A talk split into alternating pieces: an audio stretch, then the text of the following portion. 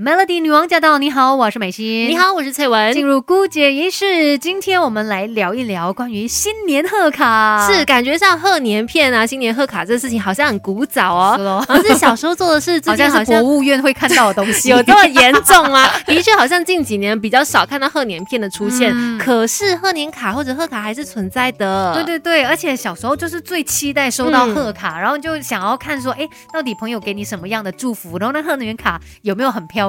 对，就是会很期待别人为你选上什么样的贺年卡哈、嗯这是我们的小时候的童年记忆。现在可能是变成电子贺卡了，对对大家。都是 send email。或者是只是用 text 的，但是祝福的心意它还是存在，只是形式有一点点不一样了。是，所以今天我们来了解一下，哎，为什么以前历史上呢，嗯呃，会发明这样子的这种贺卡呢？来看一下贺卡的起源。对，起源有蛮多不同的说法啦。那其中一个说法就是，传说在唐朝的时候呢，唐太宗会用贺卡来给群臣拜年呢。嗯然后呢，就是每到这个新年或者春节的时候，都会互相的有送贺卡的一个习惯。那其实我们华人的这个传统文化当中，就是非常强调礼的嘛。嗯这个是中华文化的精髓，所以呃，这个礼节当中呢，很多的内容是靠形式来表达的，就包括说嗯贺卡就是一个表达礼的形式了。通常呢，就会在有一些重大事情发生或者是一些节日的时候来互送贺卡。嗯，那在历史文献上呢，第一张贺卡的出现又是在什么时候呢？等一下再来告诉你 Melody 好知识一起分享，让我们把每一扇世界的门都打开。Melody 孤姐一式学起来。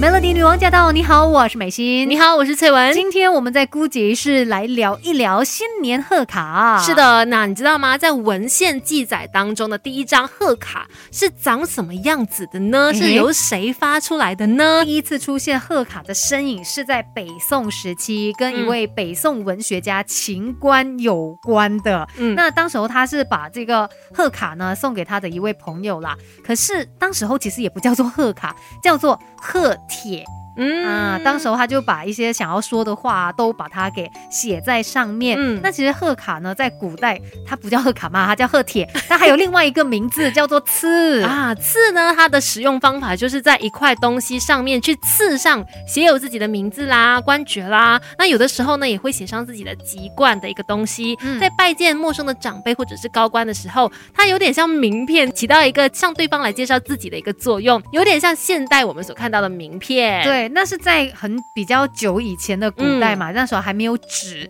后来有了纸之后呢，刺的这个用材就从木片变成了纸片，嗯然后就叫做名帖。那它就是像我们现在用的这个名片这样子的一个用法咯。而且说到这个贺卡的话呢，在明清时期哦，就对于赠送贺卡、名贴这些就有一套礼仪了。像是呃这个按规矩的话呢，仆人是不能够亲自用手去呈现这个贺卡的。哦，所它必须要以他们就放在一个东西里面，一个夹子里面。对，所以那个夹子叫做拜夹，也就是你拜见的时候呢，仆人他所拿的一个盒子，一个夹子，长方形的，这个大小呢就刚刚好可以容纳贺卡名帖。那见到对方的时候，见到主人的时候呢，这个仆人就不能够直接用手来拿着卡或者帖，必须要打开这个拜夹，让主人来拿。啊，所以就有点像我们的信封是吗？有一点 装着那个。个贺卡的，以前是夹子，那现在我们是有信封装着那个贺卡，然后再把贺卡写上一些祝福语送给你的亲朋好友。对，不管是长怎么样，我觉得它的重量在于你上面所表达的一些心意和祝福。哎，而且呢，如果说我们在现在啦、现代这样子的一个环境，你还会手写贺卡的话，